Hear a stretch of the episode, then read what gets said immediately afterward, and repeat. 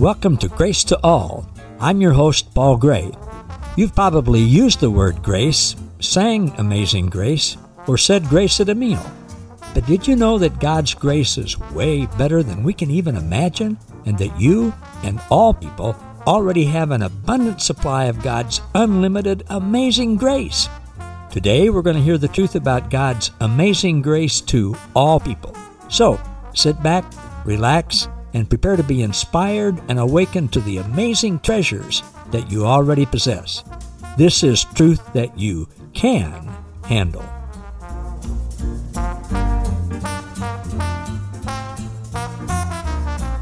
Hey, everybody. Thanks for joining me once again for another edition of Grace to All with Paul Gray. The last few solo podcasts that I've done, we've talked about living as sons and daughters of God, praying as sons and daughters of God. Last time was thinking as sons and daughters of God. And today we're going to talk about reading scripture as sons and daughters of God. And I'm probably going to talk on this maybe next week and well, for sure next week and maybe a couple, three weeks on it because there's a little more to it than just one 20, 25 minute thing. I want to start out by telling you something that I learned the hard way. God does not want or expect you or anybody to try to please him by reading scripture or a certain amount of scripture or scripture on a certain regular basis. You don't bring him joy by reading scripture. You don't make him love you anymore. You don't gain brownie points with God by reading scripture. As a matter of fact, if you do it as a duty, that can be harmful, can either bring shame or pride, which of course is exactly what the law does. And it can actually be harmful to you. However, it can be very wonderful to you when you read scripture as a son or daughter of the Father. And that starts, of course, with knowing and living and praying and thinking as a son or daughter of the only true God who is love, grace, inclusion, and who you are one with, and so is everybody else. It's knowing, as we talked about last time, absolutely trusting, believing this and trusting it, that God is omnibenevolent, always good to all people all the time. That is a major key to getting out of Scripture what God intended Scripture to be. Reading it through the eyes that God is good, only good, always good to all people all the time. Now, I didn't just make that up. That's what the early church fathers said just unequivocally for the first 350 years or so. The first church fathers, in the first 350 years or so, never ever said scripture is inerrant. They did say the Holy Spirit is inerrant. That term inerrancy in regard to Scripture was never used with Scripture until about 200 years ago in the 1800s. So please do not read Scripture believing that every word in the black and white words that it says is inerrant. Scripture makes no claim of that itself.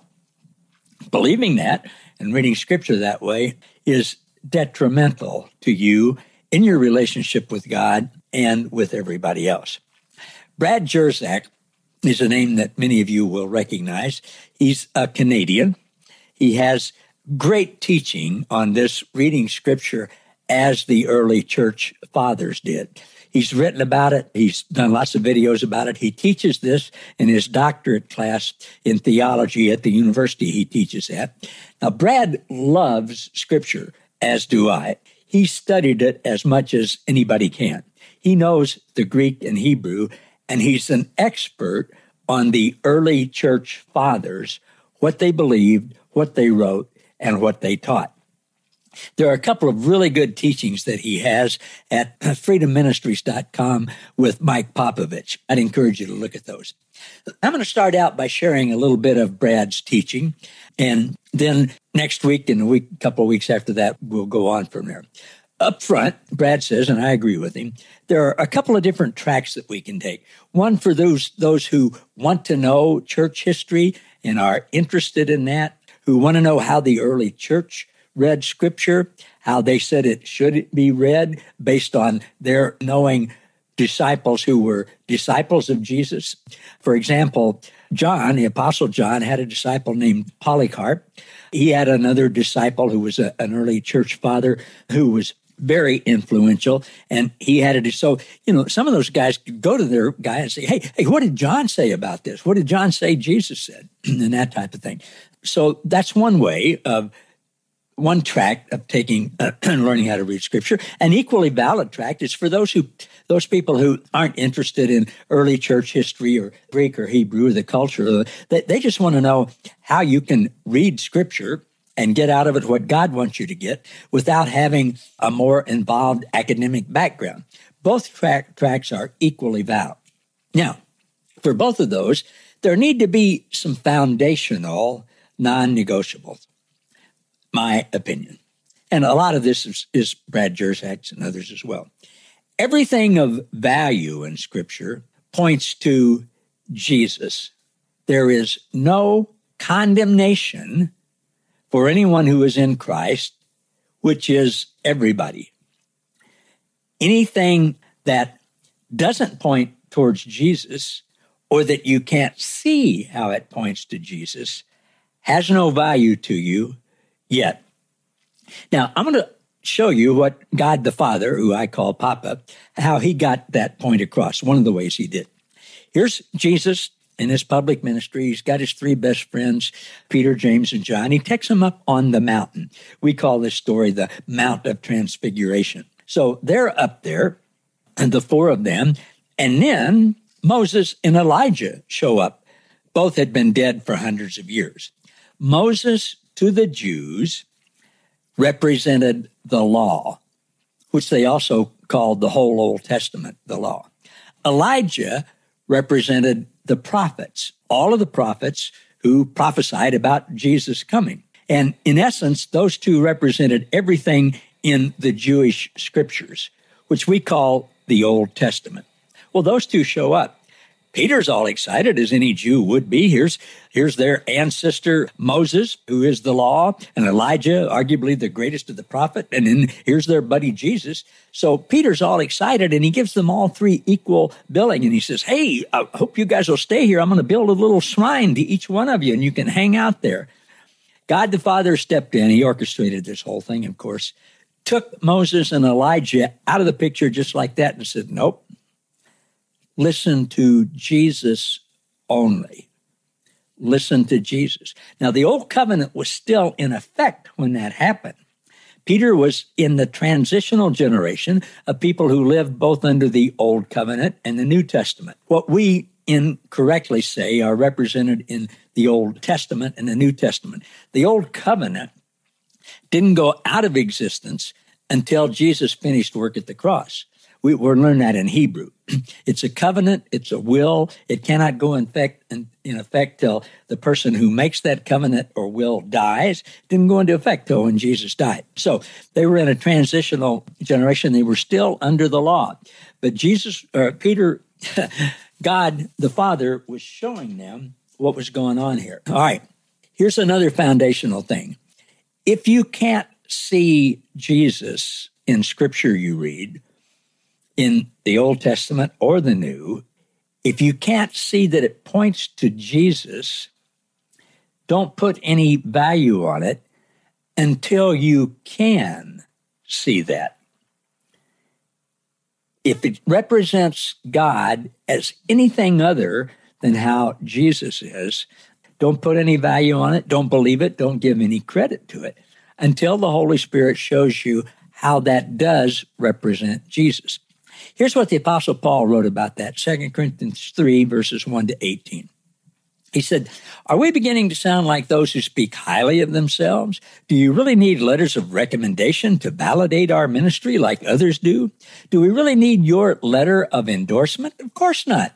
For your very lives are our letters of recommendation.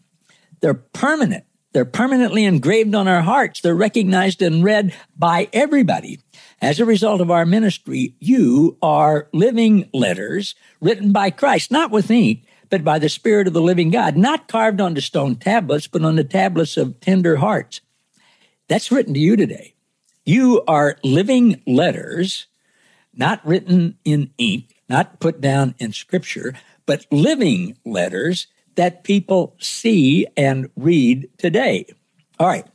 Goes on to say, verse 5 we don't see ourselves as capable enough to do anything in our own strength, for our true competence flows from God's empowering presence. Jesus said the same thing about himself. He alone makes us adequate ministers who are focused on an entirely new covenant. Do you see that in New Testament scripture? Paul says we are focused entirely on a new covenant. You can learn from reading things in the Old Covenant, the Old Testament, and first four books of the New Testament until the death, resurrection, and ascension of Jesus, but don't focus on those. Focus on focus entirely, Paul says, on the new covenant. He says our ministry is not based on the letter of the law, the Old Testament, but through the power of the Spirit. The letter of the law kills, but the Spirit pours out life. And again, the law was how they referred to the whole Old Testament. Don't focus on stuff in the Old Testament unless you can see how it points to Jesus. Now, he goes on, the, the subtitle of this in the uh, Passion Translation is The Glorious Ministry of the Spirit. This next part. He says, even a ministry that was characterized by chiseled letters on stone tablets came with the dazzling measure of, jo- of glory, though it produced death. The Israelites couldn't bear to gaze on the glowing face of Moses because of the radiant splendor shining from his countenance, a glory designed to fade away. Yet how much more radiant is this new and glorious ministry of the Spirit that shines from us? For if the former ministry of condemnation, that's all the Old Testament scripture, if the former ministry of condemnation was ushered in with a measure of glory, how much more does the ministry that imparts righteousness far exceed glory. It imparts righteousness. See, I was taught to read the Bible as this is what I have to do to get right with God and what I shouldn't do to stay right with God. No, Paul says, Jesus says, the early church fathers said, read scripture that shows you that you are already righteous with God. You're already right with Him. You won't see that in the Old Testament. You will see that in the New Covenant. That's what's written after Jesus finished work at the cross. Verse 10, he says, What was glorious no longer holds any glory because of the increasingly greater glory that has replaced it. The old covenant has been replaced. Why would you put any value on it unless you can see how it points to Jesus? The fading ministry came with a portion of glory, but now we embrace the unfading ministry of a permanent impartation of the glory. So, with this amazing hope living in us, we step out in freedom and boldness to speak the truth. The truth is, God is good. He's always good to all people all the time. So read the whole, read the Bible through the lens of the Holy Spirit. If you don't, if you read it literally, Scripture will say, you got to do this, you can't do that. God's mad at you, God's going to get you, God's all this kind of stuff. No, read through the lens that God is good all the time to all people, and God is exactly like Jesus. Paul goes on to say, we're not like Moses, who used a veil to hide the glory to keep the Israelites from staring at him as it faded away like God took away Moses and Elijah. He said, their minds were closed and hardened. For even to this day, today in, 19, in 2022, when you're hearing this or whatever year you're hearing it, even to this day, that same veil comes over their minds when they hear the words of the former covenant. The veil has not yet been lifted from them, for it is only eliminated when one is joined to the Messiah. And you have been. Now, the Holy Spirit's lifting that from you. By the way, the word veil means to have a layer of skin over a person or an animal's organs. Like I have skin over my head so you can't see the brain inside of it. or you know, my stomach, you can't see my, my, organs inside of it through there. It's also used as bark on a tree. Uh, that's how they taught what the word meant. You look at a tree, you see the bark, but you can't see what's inside, what's under the bark. That's the way it is with people who read scripture through a literal lens with an, an old covenant mindset. Until now, Paul says, whenever the Old Testament is being read, from a religious, literal mindset, that same blinding comes over people's hearts. But the moment one turns to the Lord with an open heart, the veil is lifted and they see. He says, Now, the Lord I'm referring to here is the Holy Spirit, not the picture of Yahweh in the Old Testament. And wherever He is, wherever He is Lord, there is freedom. All right. Verse 18, he says, We can all draw close to him with the veil removed from our faces. And with no veil, we become then like mirrors who brightly reflect the glory of the Lord Jesus. We are being transfigured into his very image as we move from one brighter level of glory to another. And this glorious transfiguration comes from the Lord who is the Spirit. All right. I'm going to give you a quick little history lesson here for the last eight or nine minutes or so. Homer, you've heard that name from history, was a guy who lived 800 years before Christ. He was a Greek poet and an author. One of the books he wrote was called The Odyssey. In it, he wrote about fickle gods, gods who changed their mind, God who sometimes were totally ruthless, other times they were pretty good.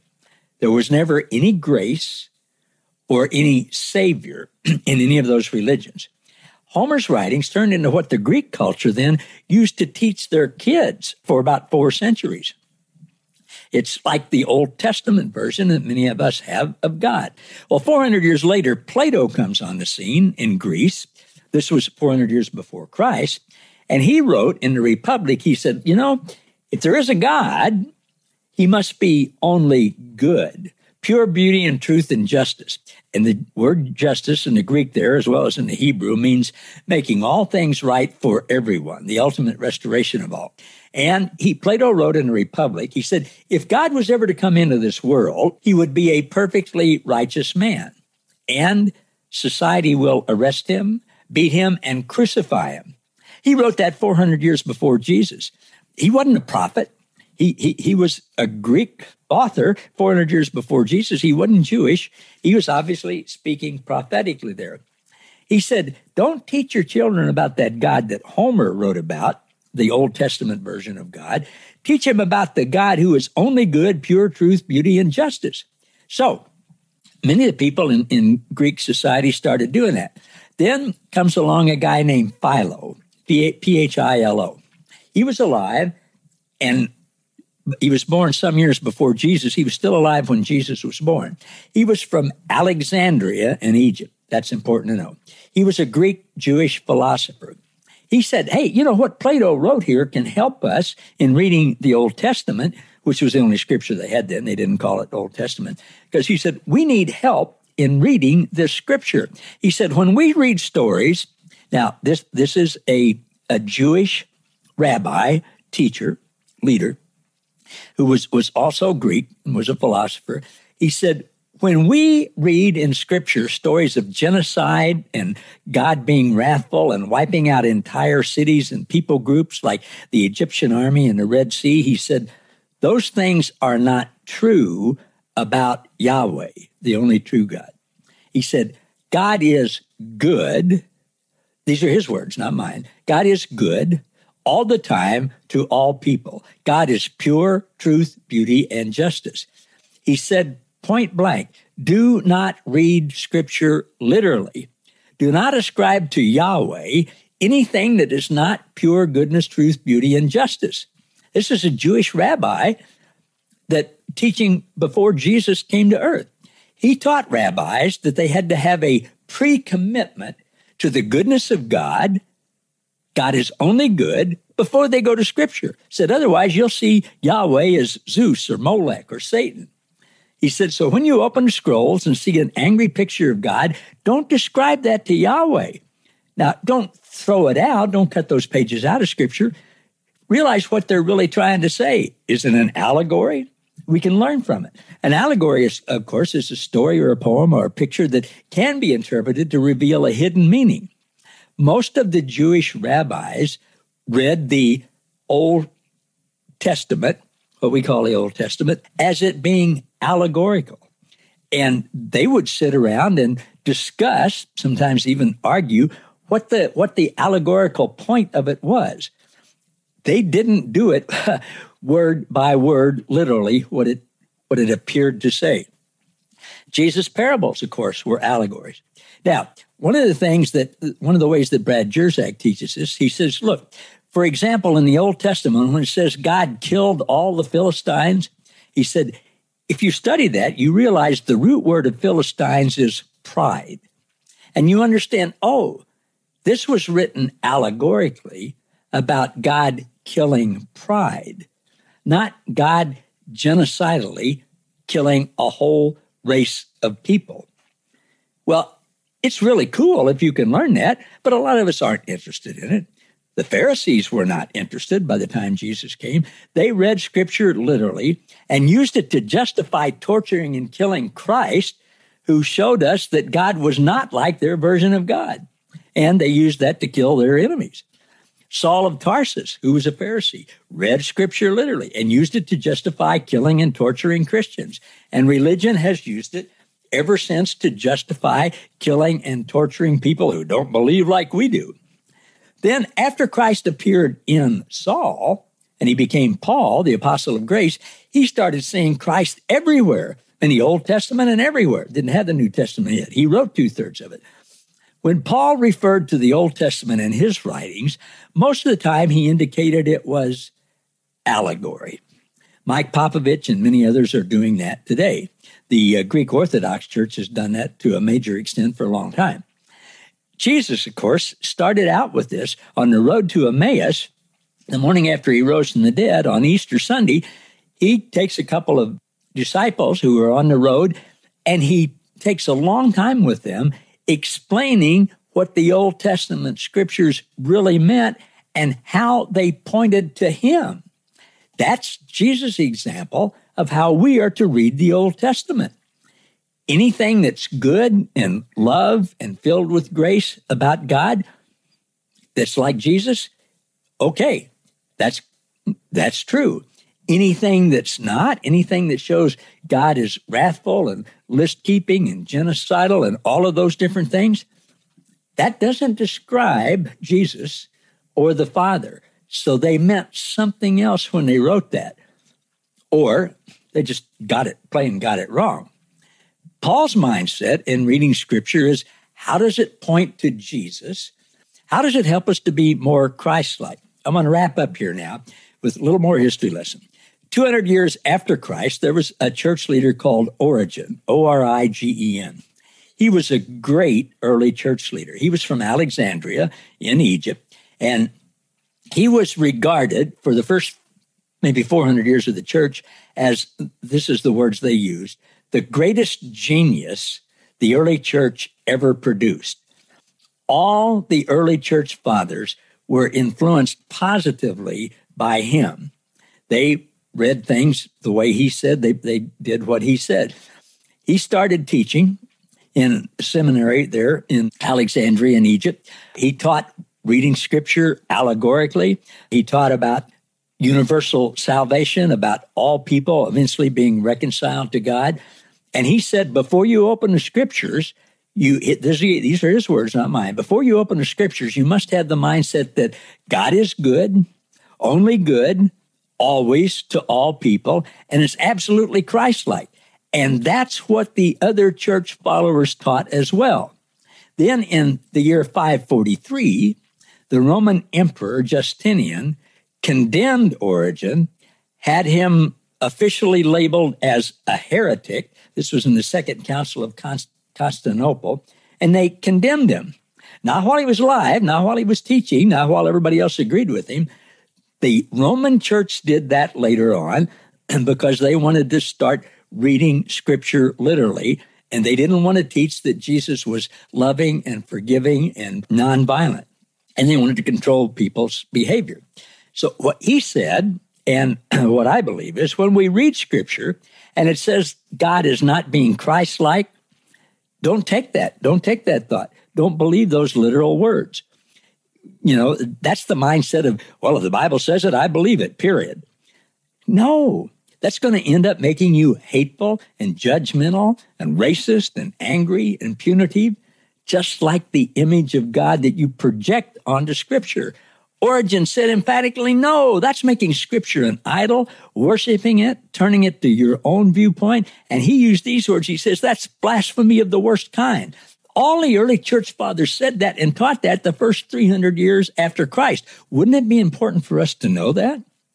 Now, then in the third and fourth centuries, a little while after Origen, one of the most prominent church fathers, St. John Cassian, also known as John the Ascetic, he was a Christian monk and theologian. He was celebrated both in the Western and Eastern churches for his mystical writings. He's noted for his role in bringing the ideas and the practices of early uh, Christianity into the West to begin with before Augustine corrupted him. And he said, when you see the words about God's wrath, that is not a revelation of God. It's a revelation of your fear of the lie of the God that you've been taught about. All right. Roman Catholics made Christianity the state religion. They took it over. They based their interpretation on a literal reading. They ignored Christ's example and started the mindset of approaching scripture literally. And that has morphed over 1500 years into what evangelical Christi- Christianity inherited a couple of hundred years ago, took it to about as far as you can take it, and made an undisputed bedrock, a mindset of scripture being inerrant, and you have to read it literally, word for word. That's what we grew up with. That's what I heard. That's what I taught. That's what I believed. And you have to have the Holy Spirit reveal to you that that is not true. All right, these are pretty heavy things I've laid on you if you've never heard this before. Your mind is going to fight this when you hear that.